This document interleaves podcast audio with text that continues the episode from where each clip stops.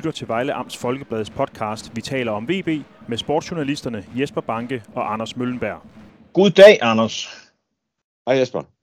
Jeg har et meget vigtigt spørgsmål til dig. Men...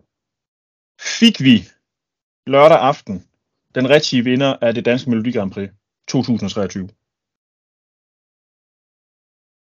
Ingen idé.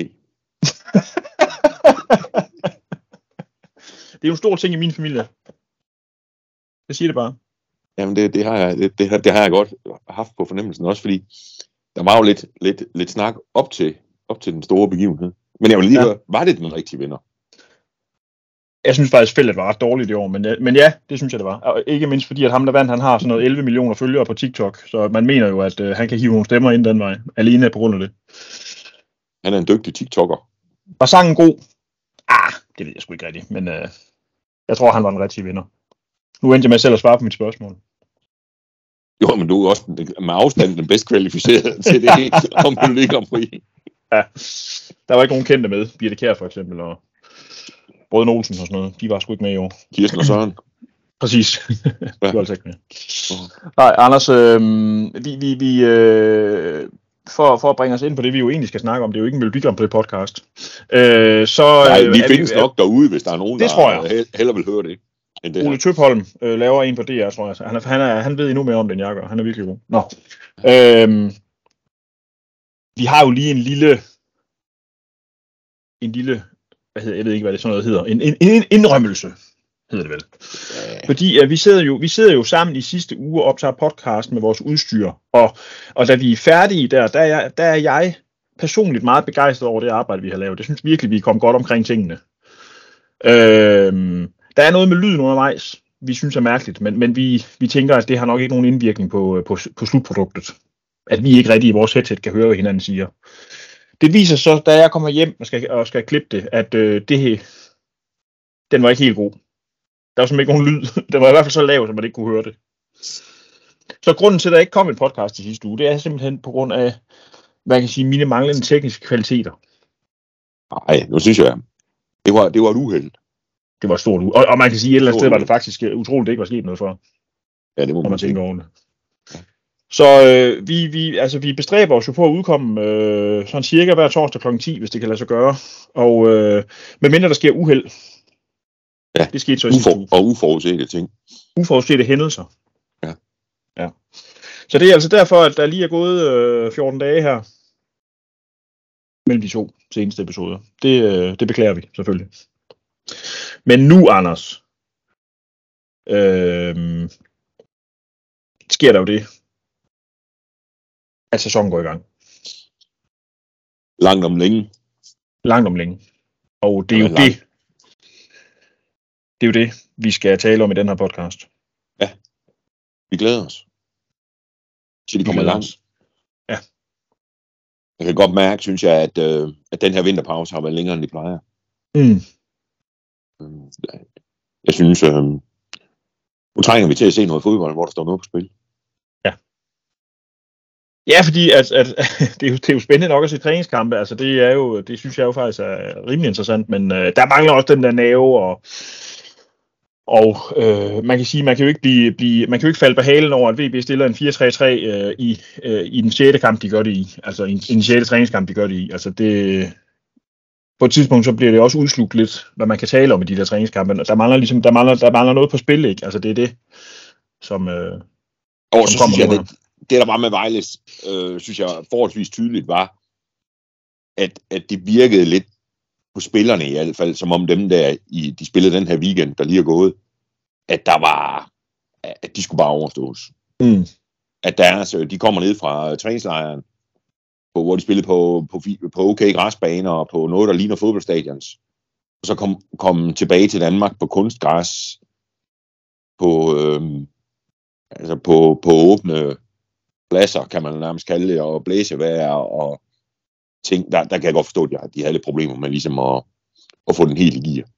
Mm. Det synes jeg også spillet sådan bare præg af. Det var... Jeg synes også, at... Det var en tynd kop te. Ja, og nu så vi jo sammen kampen i lørdags, kampene, altså jeg ved ikke, hvad man kalder det format, der miniturneringen mellem Esbjerg og VB og FC Fredericia, hvor de spiller altså, 45 minutter mod hinanden. Altså, Vejle spillede jo først mod Esbjerg, så mod Fredericia, og så kørte jeg faktisk hjem. Hvem vandt turneringen? Hvem vandt? Jamen, det gjorde Esbjerg vel. De vandt over FC Fredericia 1-0 i den sidste. Fordi VB spiller 2 gange uafgjort, og FC Fredericia spiller 1 gang uafgjort og taber, og Esbjerg vinder 1 og spiller 1 uafgjort, ikke? Okay. Var de så glade, Esbjerg? Jamen, der var champagnepropper, der sprang og blev skudt. Det tror jeg selvfølgelig ikke på rigtigt. Det gik helt amok. Du gik glip af altså... Jamen, det var jo, hvad skal man sige, super... Rihanna kom og sang. Blev den også hejst ned fra himlen, ligesom i Super Bowl? Okay. Simpelthen. Det var generalprøven på Super Bowl-showet. Nej, altså, der var ikke meget palaver omkring det, vil jeg sige. De vandt den der mindsynning. Men det, jeg gerne vil have til, er jo det der med, jeg synes, jeg bliver sgu gammel og halvsur i de der formater. Jeg ved jo godt, hvad det handler om. Det handler om, at Esbjerg havde problemer, fordi Hobro havde fået skudt en kamp. De skulle have mødt Hobro i en træningskamp. Den kamp var de nødt til at aflyse, fordi Hobro skulle spille mod Hillerød i den der udskudte kamp, der blev udskudt på grund af, at Hobro ikke kunne komme over indlukket Storebæltsbro. Derfor er VB og FC Fredericia elskværdige, kan man sige, og lukker Esbjerg ind i den der træningsturnering. Og det er jo fint, at man hjælper hinanden, synes jeg. Det kan man jo ikke have noget med. Det giver bare et underligt format, synes jeg, for os, der ligesom skal prøve at få noget ud af det. Fordi VB stiller jo i den her kamp. Du så jo også kampen dagen efter mod Aarhus Stramad. Men jeg har jo læst alt, hvad du har skrevet om det. Og de stiller jo i den her trekantsturnering, altså det, der ligner startformationen. Ja. Hvor kampen om søndagen er mere en reserveholdskamp. Og jeg synes bare, og jeg tænker også, nu nævner du det der med VB, og altså... Det er jo bare heller ikke det mest inspirerende at spille på en eller anden kunstgræsbane. Altså. Og så formatet. Altså det der med, at du møder to... Og jeg mener, var det Ivan Prelik, der sagde det efter kampen også, det der med, det er lidt underligt at møde to hold, fordi du når aldrig at sætte dig ind i, altså, i modstanderen. Det er sådan lidt en bizarre omgang. Altså. Ja. Jo, men det er jo sådan i det der, hvad skal man sige, forløb. Sådan en vinter, ikke? Når de kommer tilbage, spillerne også, så er det jo fint at spille på kunstgræs, ikke? Men det er ligesom, når man så ligesom har, i hvert fald for Vejles vedkommende, fået trænet 14 dage på græs, og sådan noget, så skal tilbage på det der kunstgræs. Det er ikke nogen fest. Altså. Og det er også derfor, at Vejle har jo fået standarden en græsbane, de kan træne på i den uge her. Det tror jeg også kommer altså. Okay. Ude i VB Parken. Så jeg tror, det altså på den måde får de jo gode forberedelser nu. Ja. Frem mod Fremad Amager.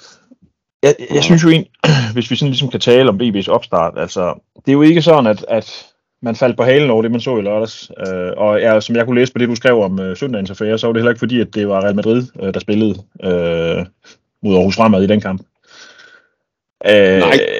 Men det er jo også, altså man kan sige, et eller andet sted er det jo også, det er jo ikke sådan, at man siger en dårlig generalprøve, nu går det helt galt. Altså, jeg synes måske, det giver mere mening at kigge på forløbet, altså hele opstarten, og sige, fra den første træningskamp til den sidste, har VB udviklet sig på positiv vis i den periode, og står man med en fornuftig fornemmelse i maven, inden det går løs på lørdag mod Fremad Amager?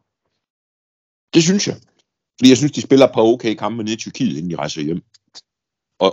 Og det tror jeg, det er ligesom de 2 kampe, de spiller der.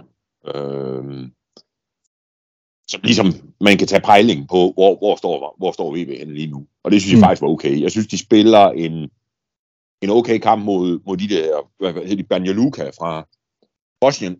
Og så møder de Dynamo Kyiv Foster nede i den sidste. Og der synes jeg faktisk, selvom Vejle taber, synes jeg faktisk, spiller en okay kamp. Og så jeg synes, hvis man tager de 2 fra den forgangne weekend ud af ligningen, så synes jeg faktisk, Vejle står godt. Ja, og vi har jo talt om det før, men det store skifte er jo sket formationen, systemet, det hele. Altså 3-4-3 i lange perioder i efteråret, det gik jo udmærket. Så begyndte man at tænke, nu prøver vi lige lidt 3-5-2. Det var jeg jo glad for. Og det er ikke kun fordi, at Inter også spiller den formation, men det er jo også fordi, jeg synes, at VB blev mere kompakte, og det lyder jo røvkedeligt. Men hellere vinde 1-0, end at...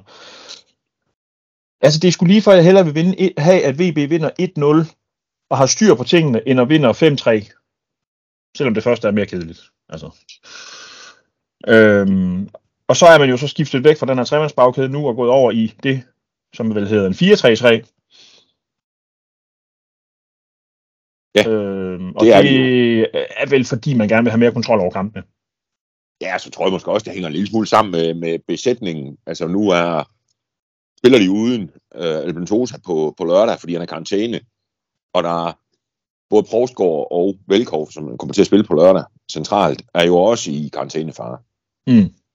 Eller er i karantænefare, og begge to risikerer karantæne med et gult kort. Hvor Velkov gør lige meget hvad. Prostgaard kan godt tåle en af de billige advarsler. Men det betyder jo, at der går jo ikke ret lang tid, så var der også en af de to, der kommer til at sidde ude. Ja. Så jeg tror altså, det om det så skyldes besætningen, eller at Frederik gerne vil spille på en anden måde, det tror jeg det synes jeg, det kan man ikke rigtig få at vide. Og det kan jo også godt være, hvis altså, jeg tror også, det, om han så holder fast i det der 4-3-3, kommer han nok også en lille smule an på, hvordan det kommer til at gå. Mm. Tror jeg. Altså, kommer det til at gå godt, og Vejle spiller godt, og for resultaterne er med, så er der jo ingen grund til at skifte tilbage. Men altså, kommer de lidt haltende i gang, VB, så tror jeg da godt, at de kunne finde på at sidde og kigge lidt på, om de skulle finde på noget andet. Ja. Falde tilbage på noget af det, der virkede i efteråret. Eller. Ja. Men altså, det må tiden vise. Jeg tror, de kommer til at spille det her de første par gange i hvert fald. Ja. Ja, og man kan sige, det som jo er den største bekymring lige for øjeblikket, er jo det her med, om de formår at skabe nok. Altså det har vi jo talt om også gennem træningskampene, at det var det samme billede, man fik i lørdag, synes jeg. Så, jeg synes da, at VB, man kan godt se, de har stor kvalitet i truppen, men det var ikke meget, de fik sat Ricardo Kutapasu i scene, German Udushka. Nej. Kirkegård halter stadigvæk lidt, synes jeg, på altså kun hvis man kigger på den præstation lørdags, det skal man selvfølgelig ikke, men der mangler sådan lidt gnist, og det kan jo lige så godt være, fordi at det bare er på en røvkedelig kunstgræsbane i Fredericia, at det foregår. Altså. Det hælder jeg nok til. Ja. Fordi jeg synes deres offensiv, altså det der med at skabe chancer, er også blevet bedre. Det er også bedre i løbet af de her 14 dage i Tyrkiet, synes jeg. Så det er sådan set heller ikke... Jeg synes egentlig, de står meget godt Vejle. Ja. Tænker jeg. Ja. Men en ting er jo, hvad man synes om en og tror og tænker her inden første kamp. Ikke? Det er jo på lørdag, der bliver syn for savn. Mm. Ja, det bliver spændende. Vi skal tale lidt om hvor vi ser VB inde efter foråret. VB er nummer 1 nu. Komfortabelt. Ja, det må man sige. Den overtidsscoring, eller i tillægstiden, som Abner lavede, stod for nede i Hadersløb, den er vigtig, synes jeg. Mm. Det er jo den, der gør, at de ligger rigtig, rigtig godt Vejle. Er de... Men uafgjort dernede her, de ligget godt. Nu ligger de rigtig, rigtig godt. Også fordi de jo fik banket Sønderjysken godt tilbage. Ikke? Er der ikke 10 mellem dem? Og der skal jo ikke ret mange runder hen. Før de der 10 point, dem kan Sønderjysken simpelthen ikke nå. Nej, og det handler jo om, og som vi også har talt om tidligere på sæsonen, at der VB bare vandt. Så altså, jo flere man kan hægte af, desto bedre er det jo. Ja, bestemt. Ja, altså nu bliver de andre jo... Altså, der kommer jo til at gå et stykke tid, inden hvad skal man sige, der bliver ret mange andre end Sønderjyske, tror jeg, der bliver hægtet af, hvis de overhovedet gør det Sønderjyske, men altså, jeg tror, at de der 10 point, altså, det er svært, hvis den der afstand på 10 point holder til det der oprykningsspil går i gang. Altså, jeg er svært ved at se Sønderjyske tage et point i snit per runde på VB, det må jeg sige. Mm. Ja, altså 37 point i toppen. Næste hold er Hvidovre med 33 point. Og så er der Næstved med 31 point, som er 6 point væk, ikke? Som jo har solgt sin topscorer og bedste spiller i vinduet her. Ja. Vendsyssel er 7 point væk. Helsingør er 9 point væk. Og så Sønderjyske, som er 10 point væk. Det er top 6, ikke? Det er jo et eller andet sted, altså Hvidovre, 4 point er jo ikke meget. Hvidovre kan jo godt tro den der førsteplads, men... Ja, bestemt. Jo, men altså, der er jo ikke nogen, der, synes jeg, der er hægtet definitivt af endnu af de seks øverste. Nej. Selvom, at man kan sige, at de der 10 point, når det første begynder at blive tocifret, så bliver det problematisk for dem at hente. Mm. Og jeg tror, altså, jeg tror ikke på Næstved uden Bajovic.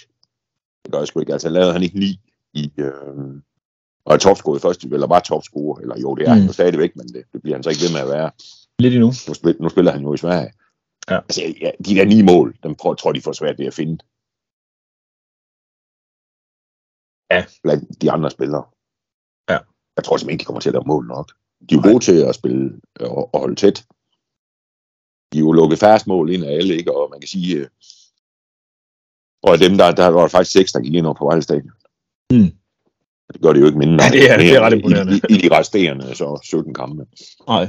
Men altså, jeg tror ikke, og det, jeg synes også, at Helsingør ser ud som om, at de er blevet svækket her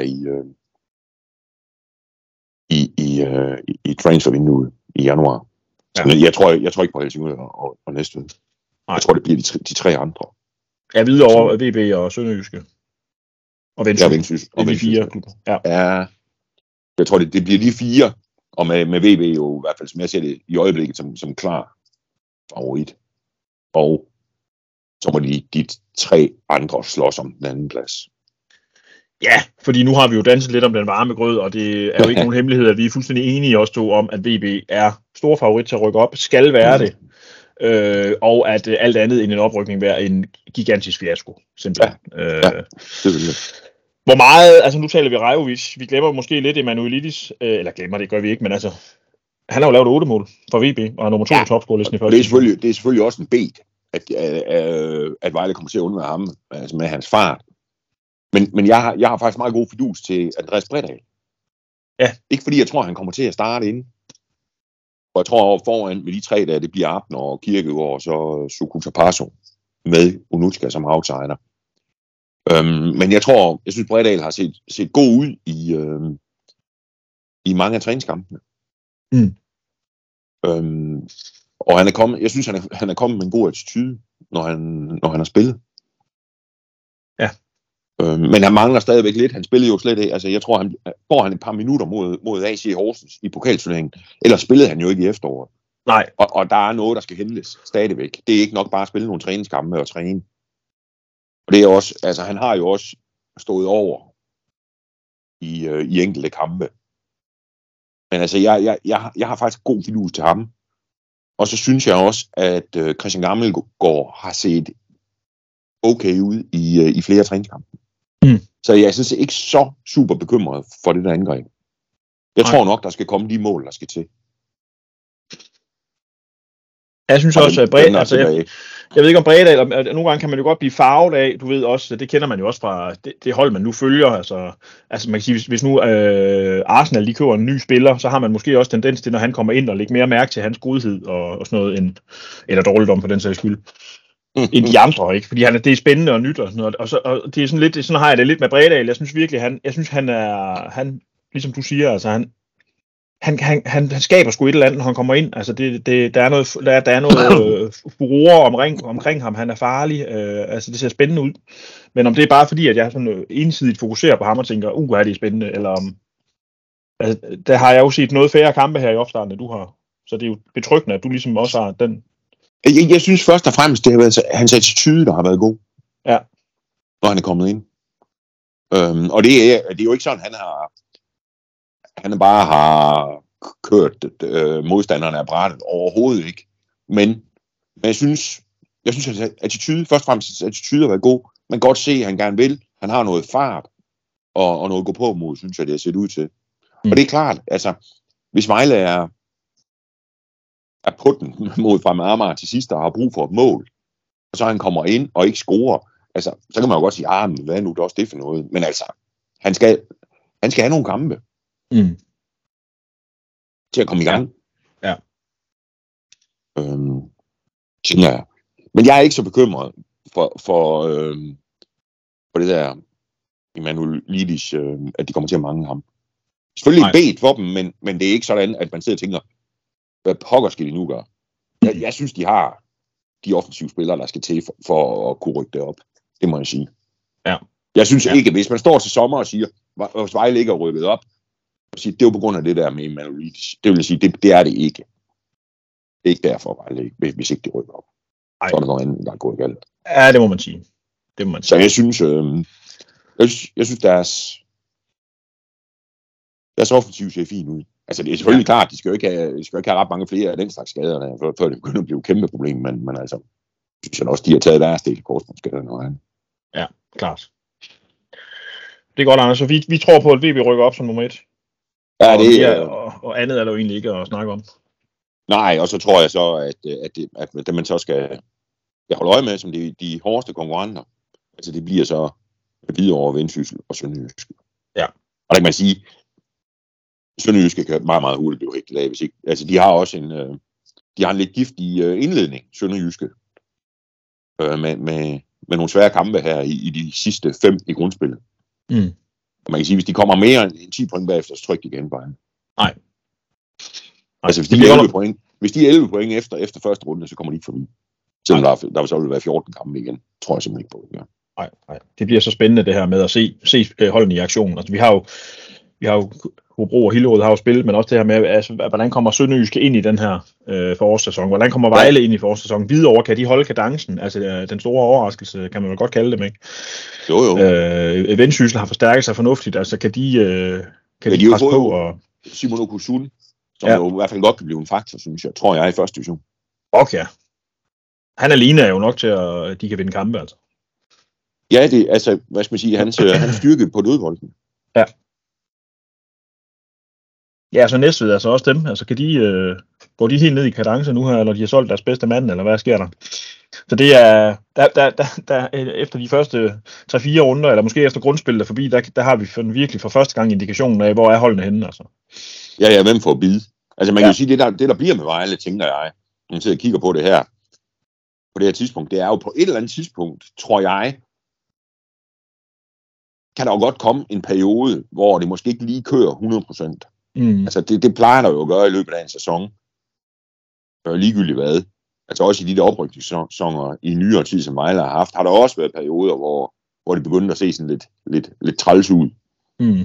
Det er selvfølgelig, hvad Vejle har haft deres i efteråret, fordi der var jo også lige en periode, hvor de taber på kampe og spillet ser træls ud. Men altså, da de rykker op med Somani, kommer de jo rigtig, rigtig skidt ind i foråret, og da de rykker op med Galcia, kommer de jo rigtig, rigtig skidt i gang med turneringen.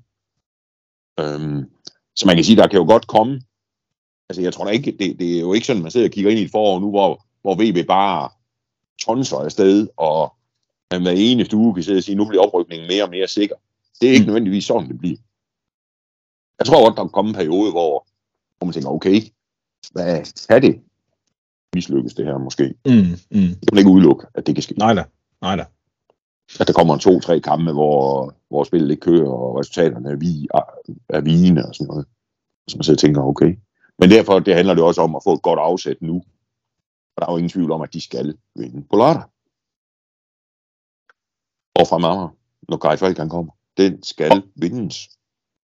Og med den bemærkning, Anders, så springer vi videre til næste emne.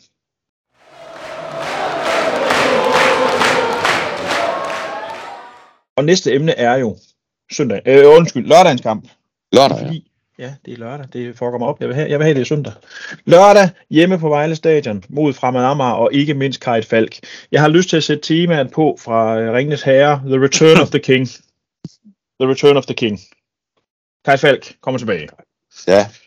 Altså det er jo, som du siger, det er jo et bundhold. Det er jo et bundhold, som har i tilgift åbenbart også mistet en af sine bedste spillere, som er blevet langtidsskadet og har fået ny træner i Kai Falk. Som hvis man skal give ham the benefit of the doubt, altså det er jo nemt at tæske løs på ham, fordi det gik så elendigt i Vejle, som det gjorde. Skal man give ham lidt snor, så kan man jo sige, at Kai Falk har en meget særlig og meget underholdende måde at spille fodbold på. Det er i hvert fald det, som hans tilhængere siger. Det tager noget tid at massere ind, fordi det er ikke bare lige noget, man gør det der. Det er en 4-3-3, som er meget flydende, meget, meget højt pres, sådan noget. Altså det er ikke en let spillestil at få masseret ind i sit hold. Nej. Ja, det så man i Vejle. Det fungerer jo på intet tidspunkt, overhovedet. Nej, altså det kan godt blive noget vildt noget, det der på lørdag, tror jeg. Altså, men altså, Vejle skal slå Fremad Amager på hjemmebane. Længere er den ikke. Nej. Det skal de. Ja. Og så kan man begynde at snakke om, længere er den ikke. Og det skal de bare. Og hold dig så gøre det. Ja, kom her. Hold der skal gøre det, hvis vi, så kan vi tage det der bagefter. Det er jo så Nathan Trott i mål, Elvius på højre bak, Prostgaard og Velkov i midten, mm-hmm. Mikko på venstre bak. Ja. Så har vi Saed og Hamza Barry, tror vi vel på, og Ebenezer Ofori på den der tremands midtbane. Ja. Og så fremme, der har vi Kirkegård og, Abner Mukholli, som flankerer Sukusapasso i midten. Ja. Med Unutska som joker, og måske et ramme som joker på midten der. Men det var jo i hvert fald den formation, han kørte med, startformation, han kørte med i, at det var dig, der noterede VB's udskiftning og sådan noget, men den kørte han med i et godt stykke tid i lørdagens træningskamp. Ja, altså man kan sige, at Sukusapasso var blind passager, og jeg ved ikke, om træneren skal jo blive så sur, at han sætter Unutska ind, og så prøvede han jo nede i Tyrkiet dramme som højre kant tror det var mod Dynamo Kyiv. Det gik han nu hurtigt væk fra ham. Det var nu mere for at få styrket midt, den centrale midt i den kamp, hvor han jo stillede med blandet hold. Så man kan sige, han kunne, altså det var jo også noget, hvis der skal komme en stor overraskelse, så ville det være det. Dramme som højre kant. Er det sådan noget med, så kan han gå ind i banen og sparke med sit gode venstre og sådan noget, eller? Ja, altså han spillede jo, jeg tror han spillede et kvarter dernede, fordi så slog man godt, at det der med, altså der var brug for ham nede på midtbanen. Så jeg tror, hvis der skulle komme en overraskelse på Vejles hold, så ville det være det. Ja. Altså, jeg vil ikke falde om af overraskelse, hvis EU nu skal starte. Men så den synes jeg er lidt åben, men hvis han skulle gøre noget, der blev overrasket, så ville det være at smide ramme ind som højre kant. Og nu er det efterhånden 2-3 minutter siden, jeg på uhøflig vis afbrød dig. Nu ved jeg ikke, om du kan huske, hvad du var ved at sige, men det var noget med, at den skal vindes. Punktum. Ja. Ja, den er ikke længere. Vejle skal ordentligt i gang, og det gør de med en sejr. Også fordi, der synes, der i allerede runden efter venter en lidt tricky kamp, hvor de skal spille på kunstgræs over i HB Køge. Og som man siger, det er i hvert fald, det kan godt blive noget bøvl, tror jeg. Så derfor er det vigtigt at vinde den første. Så kan man sige, hvis de gør det, jamen så kan de jo godt tage til Køge, og så få en uafgjort med, og så køre hjem igen. Men man kan sige, hvis de ikke får fuldt hus i den første, så vil det være, altså, så skal de jo nok være en god idé at vinde i Køge i hvert fald. Mm. Men, altså, så er der pludselig et sådan lidt grimt pres på en svær udbane i Køge. Det bliver jo også sådan noget med, altså, kan man jo hurtigt der skal jo ikke meget fantasi til at forestille sig, hvad der er nu, hvis nu man forestiller sig, at de ikke vinder over Fremad Amager, og de heller ikke vinder over Køge. Så vil sige, så kan man gå tilbage til de seneste 4 kampe, der er de tabt til Hillerød, vundet meget, meget heldigt i Sønderjyske, og så ikke vundet de 2 til at starte med. Hvad bliver? Altså, så kan man jo godt regne ud, hvad fortællingen er. Ja. Pludselig bliver så. Ja. Præcis. Så bliver det pludselig en nedtursfortælling. Ja, så peger det jo helt en gale vej. Ja. Altså, man kan sige, de en enorm tjeneste ved at vinde på lørdag. Ja. Både i forhold til det, der vender, men også i forhold til, jamen, jeg kommer ordentligt i gang med det her. Mm. Ja. Men skal vi ikke bare lade det være det sidste ord, Anders? Det synes jeg. Og så, det synes jeg. Nu er vi jo endelig der igen, at ja, det har vi også sagt flere gange op. Men nu kan vi jo sige, når vi laver podcast i næste uge, så er vi klogere. Meget klogere. Ja, meget klogere. Ja. Og det bliver jo, altså det bliver super interessant på lørdag. Og sådan er det jo altid til den første kamp efter en meget, meget lang pause. Ja, det må man sige. Man ved ikke rigtigt. man har en fornemmelse af, hvor klubberne står, men man har jo før set, at man sad med gode fornemmelser, og så gik det galt alligevel. Det er jo ikke sådan, og jeg har også stået med en eller anden fornemmelse af, at det her, det kan godt, hvad er nu det for noget? Altså, jeg tror i sommer, sad man vist lidt med fornemmelsen af, hvordan fanden skal Vejle få score deres mål efter træningskampene. Sådan, ikke? Og så laver de så 6 i den første over Helsingør på udgang. Ja. Altså, det er jo... Det kan være lidt lunefulde fodbold nogle gange. Det må man sige. Det er derfor, vi holder af det. Ja. Og derfor, vi hader det nogle gange. Glimmer, Anders. Jeg siger mange tak. Og god ro. Det er mig, der takker. Vi tales ved i næste uge. Det gør vi. Ses. Ja, vi gør. Hej. Hej.